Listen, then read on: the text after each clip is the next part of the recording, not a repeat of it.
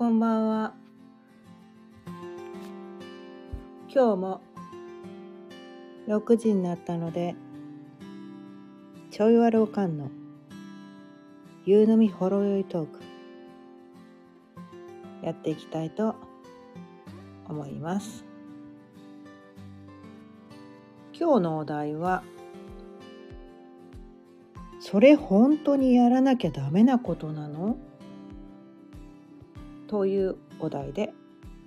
お伝えしていきたいと思います。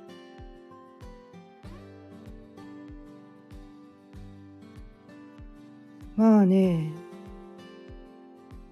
まあ私このねスタンド FM でねちょいちょいこう呪いの話 いろんな呪いの話をねしてたりするんですけどまあ私自身が今までねこういろんな呪いにかかってた。それは、まあ、自分で自分に勝手に呪いをかけてた。ですよ。自分で自分に勝手に呪いをかけて自分で自分を不幸にしてた。っていう過去があるから それでね自分で自分に呪いをかけて自分で自分を不幸に追いやってたのにそれをね周りのせいにしてたわけなんですよ私は。そういうこうね、まあ、最悪の人間だったわけなんですよ。まあだからといってこうね今最高の人間になったわけでもないんですけどまあ今でもねもうダメダメで結構こう腹黒いし。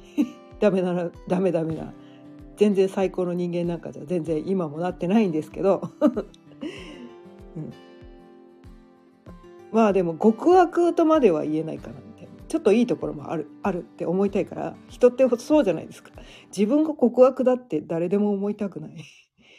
でもなんかこう悪い自分もいるから。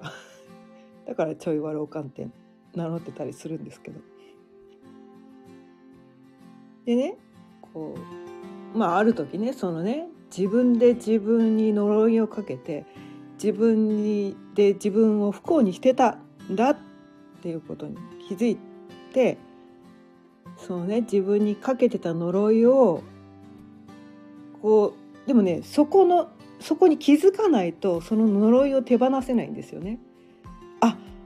私自分で自分にこういう呪いをかけてたって気づかないとその呪いを解くことができないんですよ。気づかないと呪いにかかってるっていうことに気づかないとそれを解くことができないんですよね。うん、でこう気づいて少しずつね手放してはきてるでもまだ多分ね気づいてない呪いにはいっぱいかかってるんだとまだ思うんだけど日々ね日々気づきの連続だからあ私まだこの呪い自分でにかけてた。っ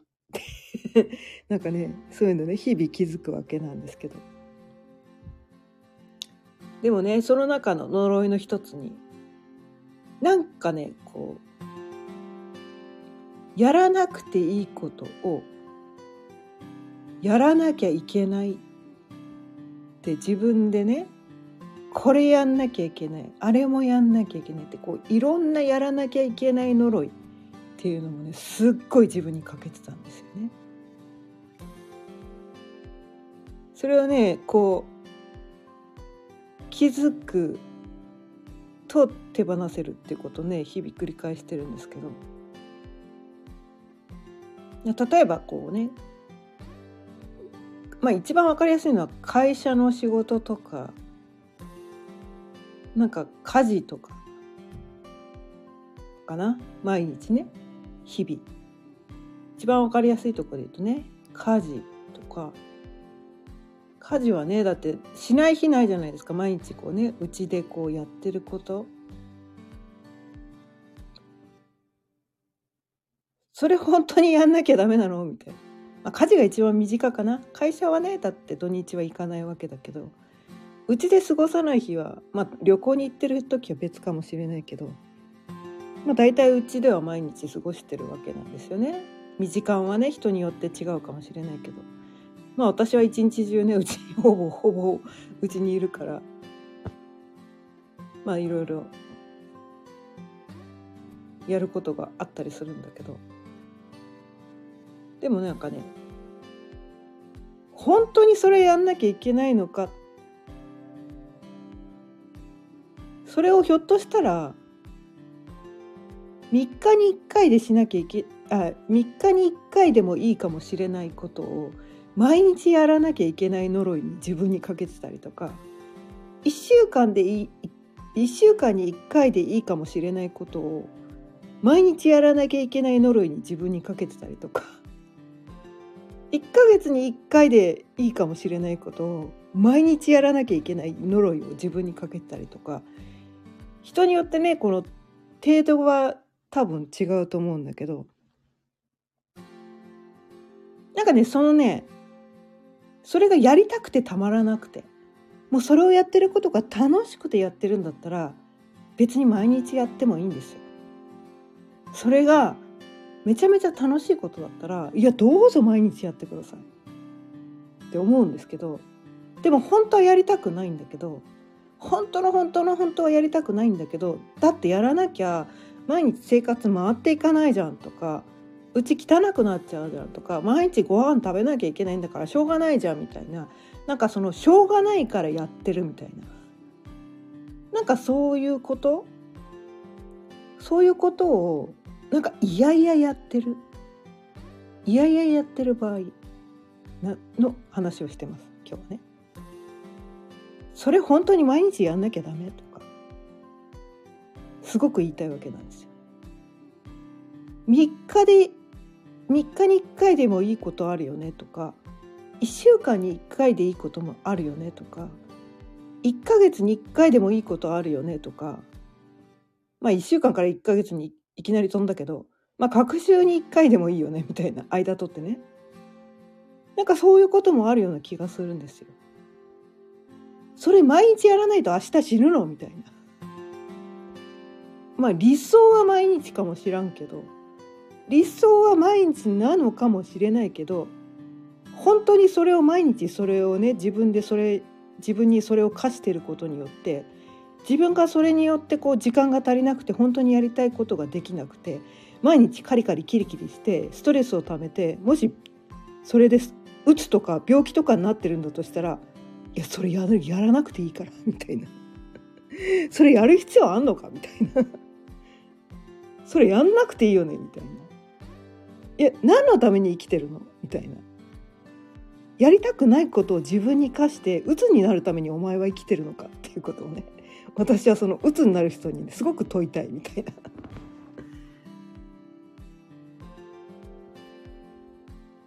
やんなくていいことやってるから鬱になってんじゃないのとか。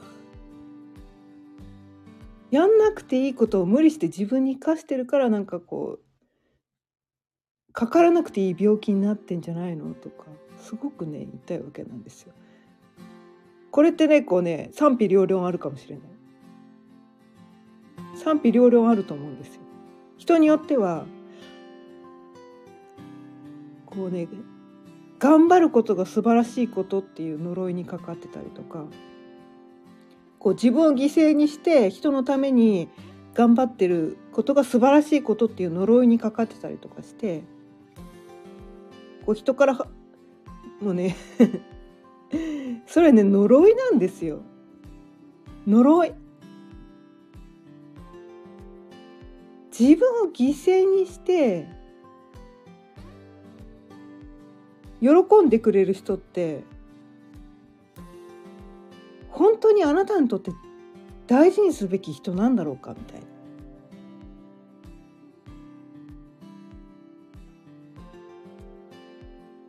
人を犠牲にして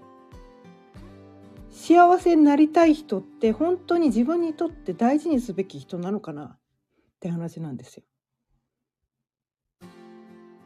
すごくここって見たくないところかもしれない。人によってはね。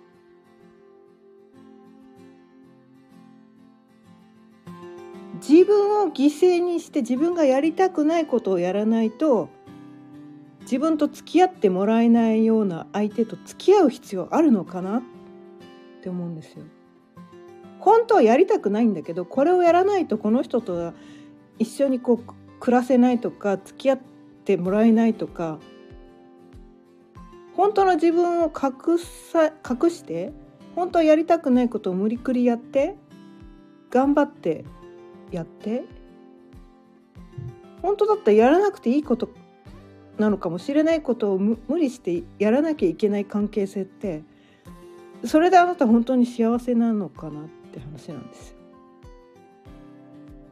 やりたいんだったら別にいいんですよどどんどんやってくださいみたいな。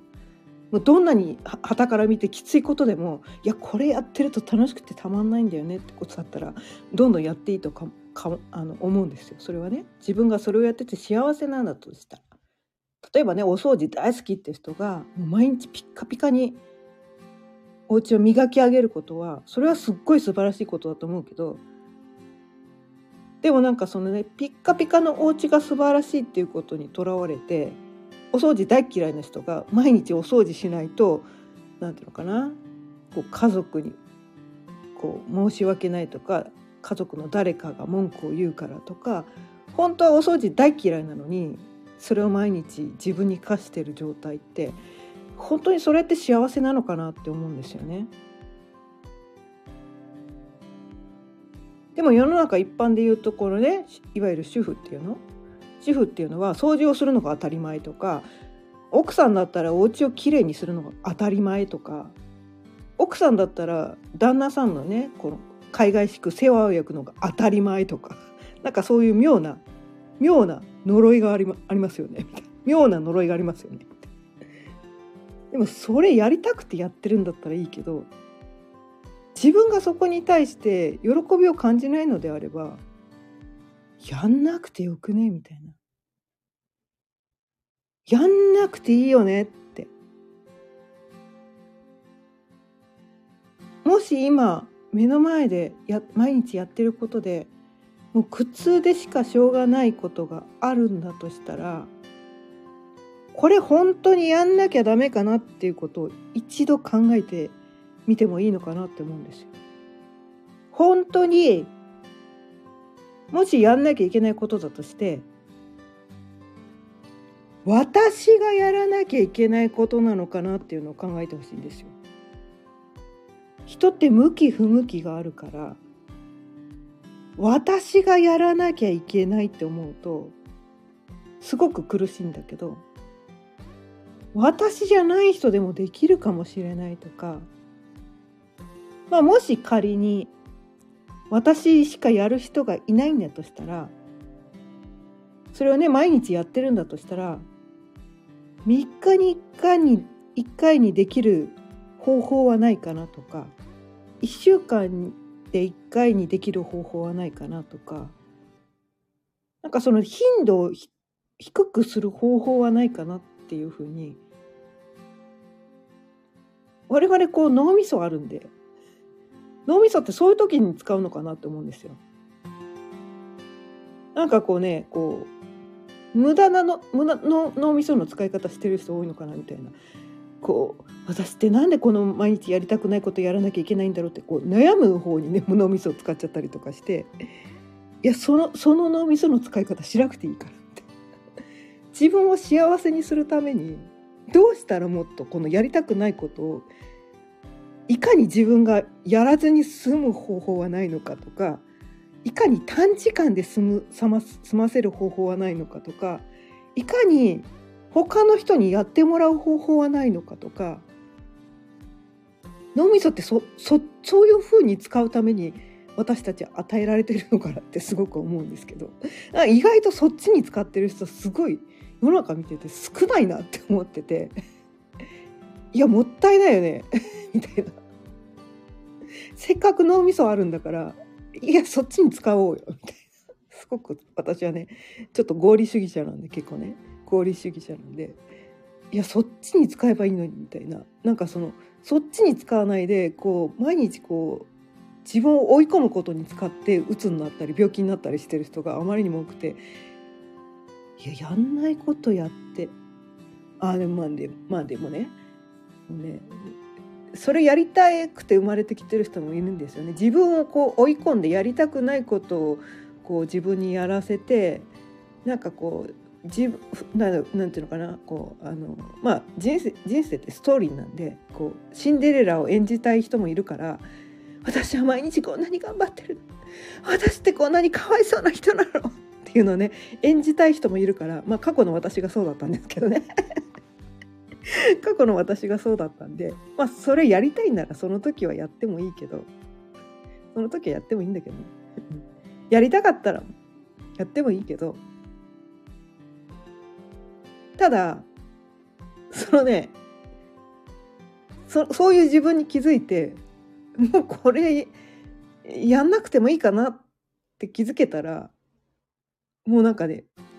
次の段階進みましょうみたいな。もう散々シンジレシンデレラ演じたから、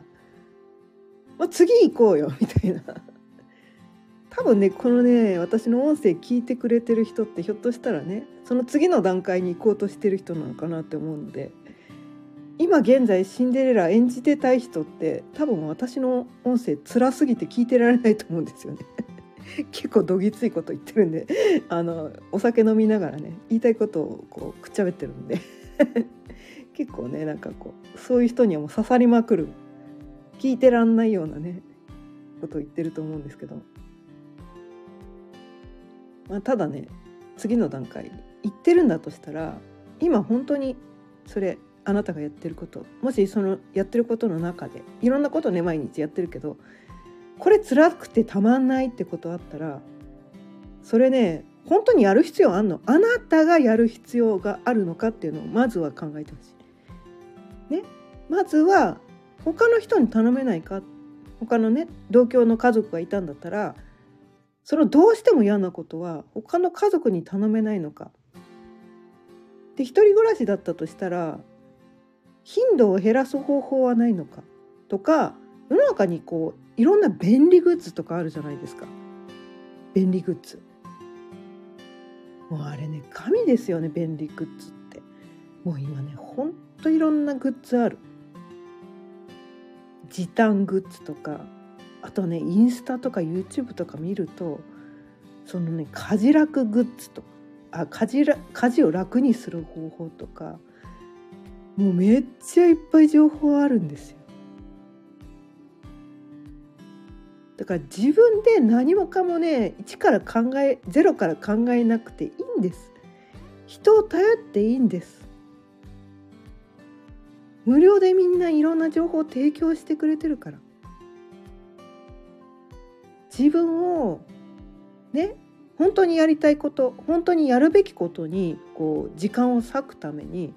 本当にやりたやりたくないことこれ本当苦手でできればやりたくないってことに対してはもう手を抜いていいんです。だってほ本当はあなたそれやらなくていい人だから や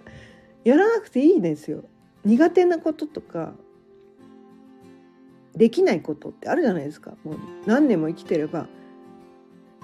もうこれ本当マジ今までもう何十年もやってきたけどもうこれ何度やってもどうしても苦手だってこう何十年も生きてきたら分かるじゃないですか。今まだね10代とかだったらもうちょっと頑張った方がいいのかもしれない。10代20代ぐらいだったらもうちょっと頑張った方がいいのかもしれないけどもう40代50代ぐらいになってきたらもうね今からねそんなね苦もう結構分かってるはずなんですよね。私はこういう類のことが苦手。こういうのはできるけどこういう類のことは苦手。ででもなんか自分の中にそのやってみたい気持ちがあるんだったらそこに挑戦するのももちろんありなんだけどもうねそれを考えるだけでもう何ていうのかな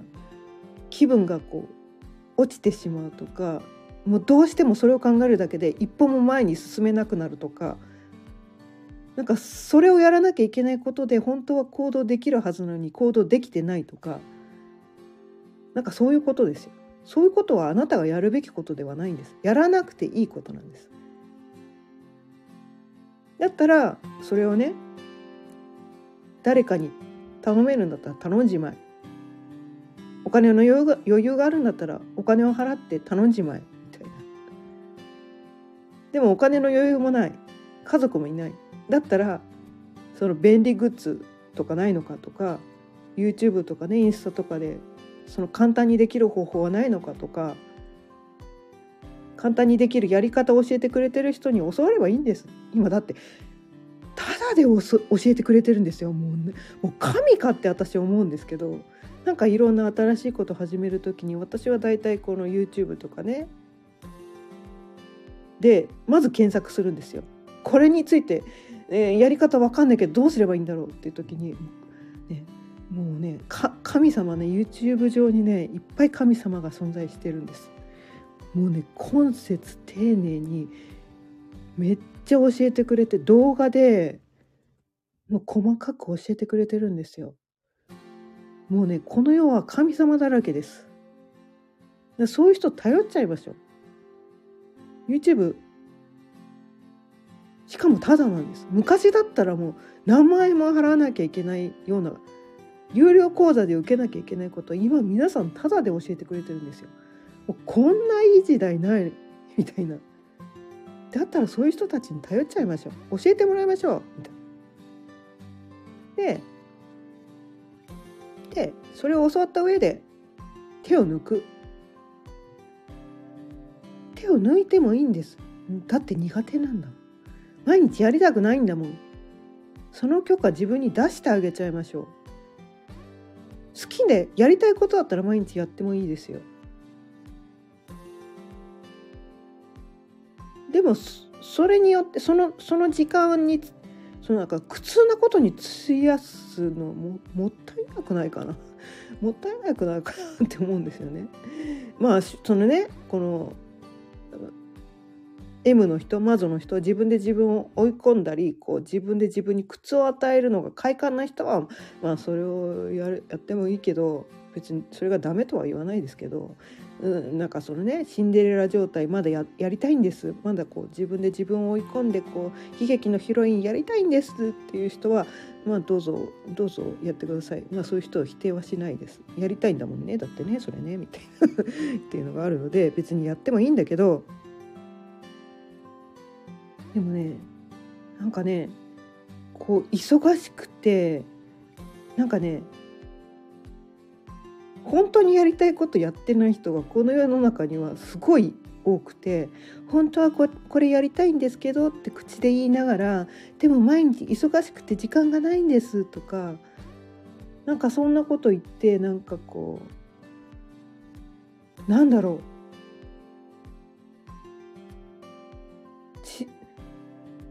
えこの人幸せなのかな？みたいな。なんかそういう人がまあそれが幸せなのかもしれないけどね。それやりたいからやってるのかもしれないけどね。でもね今日ねこの音声を聞いてくれてる人っていうのはひょっとしたらねそのねやんなくていいことやってるかもしんないよっていうことね伝えてるんです。今やってることの中で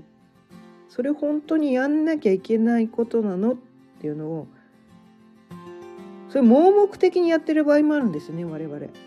毎日掃除しなきゃいけないとか。毎日シーツ洗わなきゃいけないとか。毎日布団干さなきゃいけないとか。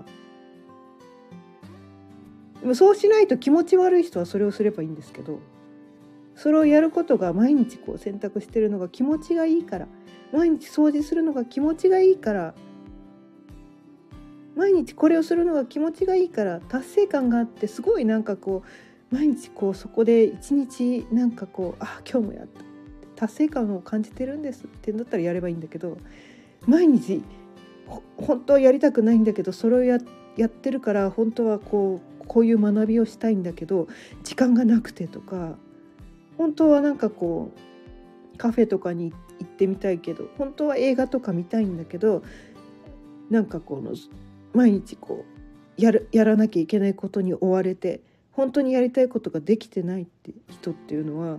なんか私の目から見るとやんなくていいことばっかりやって本当にやりたいことできてないよねってもうね後ろからどつきたくなるような人がこの世にはすごく多いような気がしてて。私こう毎日ねやりたいことしかやってないんで、ま、マウント取りたいわけじゃないんですけどどっちかっていうと私めちゃめちゃ怠け者で本当は周りの人から見たらやらなきゃいけないことをあれもこれも全然やってないんですね。超怠けてるんですよ。超怠けてて。それは私が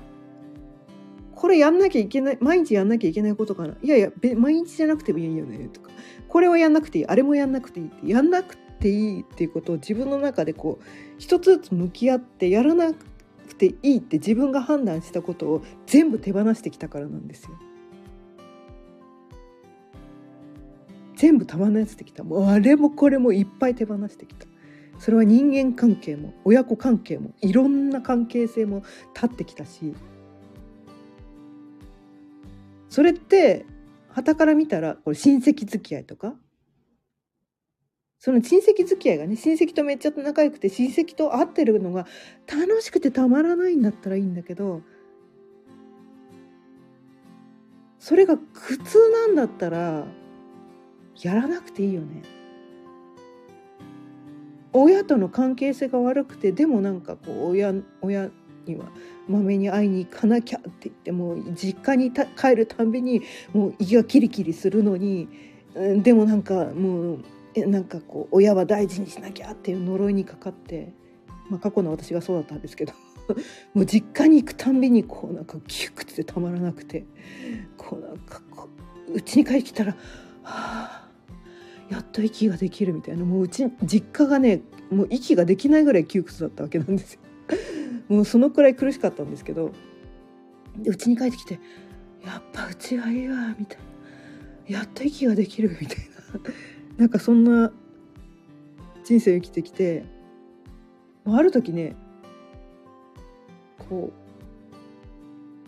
自分を育ててくれた親をにこう不義理みたいなことをしちゃいけないみたいな。なんかそれをね手放してもう関東に住んでたんですけどもう関東に住んでた親を手放して今宮崎にね移住してきたんですけど。でこうね1年半前にこのね旦那が亡くなって本当だったらこうね離婚してない状態で旦那が亡くなったってことは旦那のご両親とも縁はつながってるわけなんですけど私もこうね旦那亡くなる前からずっと離婚を考えてた人なんでそんな旦那のご両親と旦那がいなくなったその先まで付き合ってらんねえっていうこれってすっごいもう人でなしの考え方だと思うんですけど。私ねあ知らない人もいるかもしれないからちょっとこれお伝えしていった方がいいかもしれない。なんかねあるんですよ。そのねえ離婚したからといってこうね旦那のね両親とはね縁が切れないらしいんですよ。なんか姻族関係終了届っていうのがこの世にはねあるらしくて。それをちゃんと提出しないと仮に離婚したとしても旦那の両親とは両親とか親族とは縁が切れなくてもしこのね旦那が亡くなった後私の場合は旦那が亡くなったけどご両親だけが生き残ってた場合そのご両親に何かこう問題が発生すると自分のとこに連絡来ちゃうんですよ。で両親の面倒そのね旦那の両親の別れた旦那の両親の面倒見なきゃいけないみたいななんかそういうね責任が発生してくるらしいんですよ。でお墓お墓とかね。なんかそういうのもなんか管理しなきゃいけないっていう。知ってました？多分知らない人多いんじゃないかな。私はなんかこうずっと旦那と離婚を考えてたのでそのなんかこう亡くなる前からそのなんかこうなんていうのかな。卒婚とか離婚がいいのか卒婚がいいのかどっちがいいのかみたいなことでね結構考えてた時期があってそういうのもいろいろ調べてたわけなんですよ。で旦那が亡くなってすぐにもう1週間後にはその姻族関係終了届出しに行きました。もうマジ人手なしですよね。人な人手なしだと私は思うんですけど私はそこに煩わされされたくないって思ったんですよ。実の両親とも縁切りたいぐらいなのになんで旦那の両親その離婚したいと思ってる旦那の両親の面倒見なきゃいけないんだって思ったんですよ。これすっごい めっちゃ私今日こうなんだろう いいけないこと言ってるかもしれないけどこのこの音声聞いてねうわこいつ最低って思う人もいっぱいいるかもしれないけど。でも本音。本音どうですか皆さん。自分を虐待した両親の面倒見たいですか？離婚したいと思ってる旦那の両親の面倒見たいですか皆さん。本当に。それやっちゃいけないっていうそれをやったら人手なしだっていう呪いにかかってどっかでこうね介護しなきゃいけない。っていう呪いにかかってませんか？自分がそれをやらなきゃいけない。私がそれをやらなきゃいけないっていう呪いにかかってませんか？それ本当にあなたがやらなきゃいけないことなんだろうか？あなたがねそれをやることで幸せになるならいいんですよ。本当に両親を愛してて本当に旦那の両親を愛しててそれをやることでそのそその人たちの役に立つことであなたがそれで幸せになるならそれをすればいいけどそれをすることであなたがすり減ってあなたの神経がすり減って何のために生きてるのか分からなくなってしまうようなんだったらやる必要あるのかなって思うんですよ。人には役割があって自分がそれに対して意識が向かないそれももうどう考えてもやりたくねって思うことって私はややらなくていいことだなって思ってて人それぞれねあのいろんな考えがあるから私の考えが全てだとは思わないんだけれどもやりたいって思うことをやらせてあげなくてそれをやりたいことを禁止してやらなければならないことにとらわれてる状態それをやるために本当に生まれてきたのかなって思うんですよ。まあそれをやりたいならそれをやればいいけど自分はそれを選択したいんならそれをすればいいんだけど私はもうねそこは手放したんです。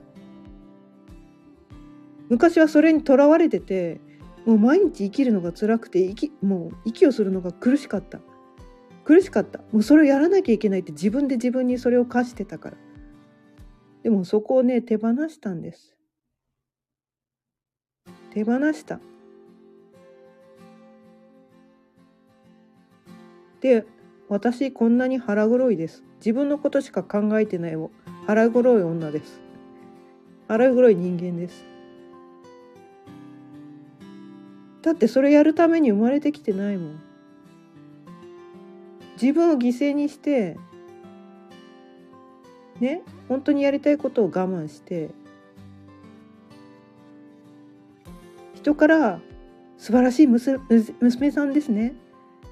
自分を犠牲にしてなんで素晴らしいんでしょう？それをやりたいがために生まれてきたわけじゃないって感じるんですよ。だからそこは私は手放しました。これってすごくね多分ね私はできたけどそれができてない人がすごく多いのかなって思うんですね。すごく今日はすごく重いテーマを伝えたような気がしていますそこにとらわれてで本当にやりたいことを自分にやらせてあげられてない人がこの世の中にはすごく多いと思ってます。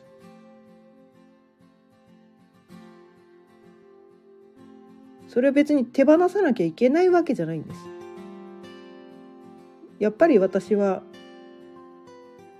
自分を犠牲にして生きていきたいんだったらそれをやればいい。自分がやりたいことを我慢して生きていくのが生きがいなんだったらそれをやればいい。人によってどの人生を選ぶのかは自由なんです。選択は自由なんですでも人ってそのね本当は自由なはずなのになんかこう言い訳して旦那にダメだって言われるから親にダメだって言われるから旦那のか親の介護をしなきゃいけないから親の介護があるからって言って自分で本当にやりたいことを犠牲にしてます。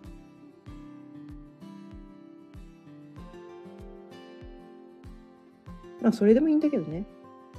犠牲になりたければ一生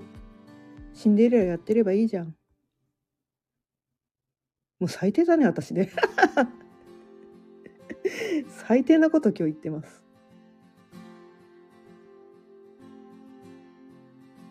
でも私はねもうシンデレラは卒業したかったから最低のクズの人間になり果てました。でもぐくクズになっちゃうとね生きるの楽になるんですよ。背負うものがなくなるから。クズでいいんです。素晴らしい人間になろうとするからみんな苦しくなっちゃうんだよね。いろんなもの背負いすぎて私も昔背負いすぎてたからだから苦しかったんだけどもうみんなね下ろした。もう背中に背負った。重い荷物ね下ろしました。そんなのある年齢まででいいんですよ。もう55歳になってまでそんな重い荷物もう背負いたくないです。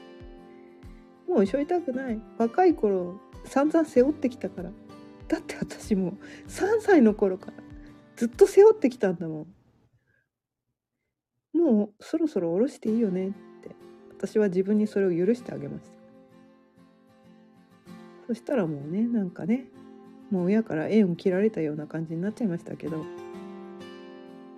でも逆にね気が晴れましたああっちから切ってくれたんだったら逆にありがたいとか思っちゃいました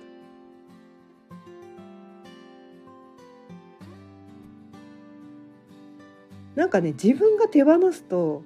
相手はねこうねしがみついてこなくなるんですよ。で自分がそこをね無理に背負おうとすると相手もこうね執着してくるんですよね。自分があっさり手放せば相手もねだからね鏡なんですよね全てねこの世って。なんかそんな気がします。